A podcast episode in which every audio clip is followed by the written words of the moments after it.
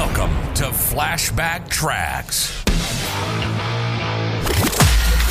Travel back in time each Friday to an era of big hair, leg warmers, and Walkmans. Far out. Veg out with some clips from Downtime Broadcasting's promotional audio cassette magazine from the 80s and 90s, right here on the World Wide Web.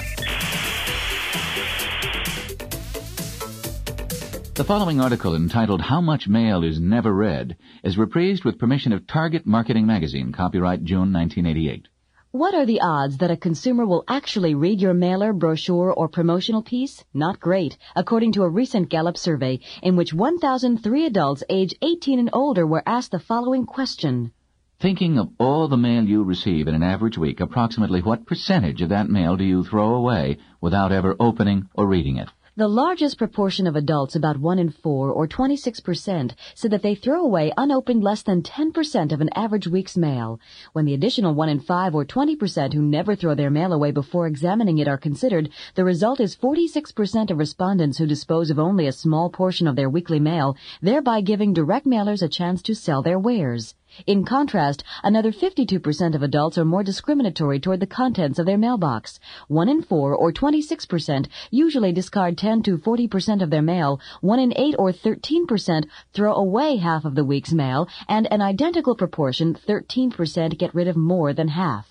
Among all population segments, the largest proportion throw away less than half their mail, but differences in behavior exist. Certain demographic groups are more likely than others to inspect all their mail and in the process see direct market promotions. Specifically, larger proportions of women, people age 50 and older, non-high school graduates, those with annual household incomes under $20,000, and Easterners never throw away mail without looking at it first.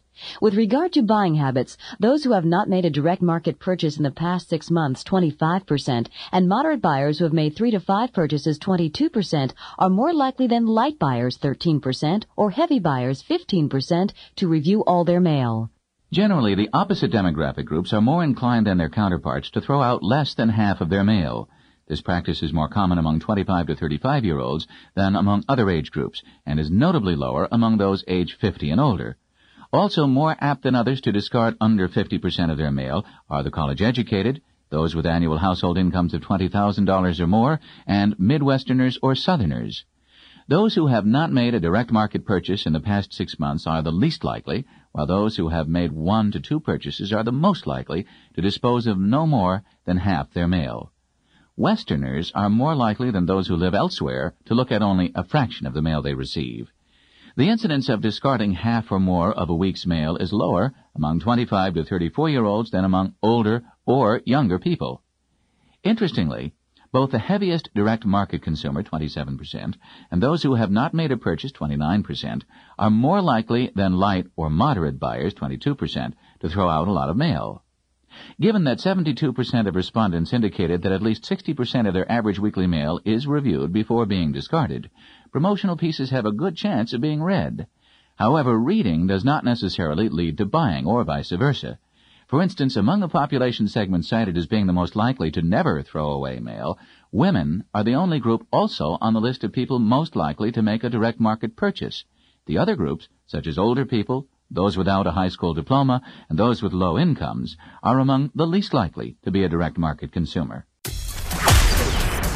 Travel back in time with us next Friday as we share more clips from the 80s and 90s on another rad episode of Flashback Tracks, exclusively on Promo Corner.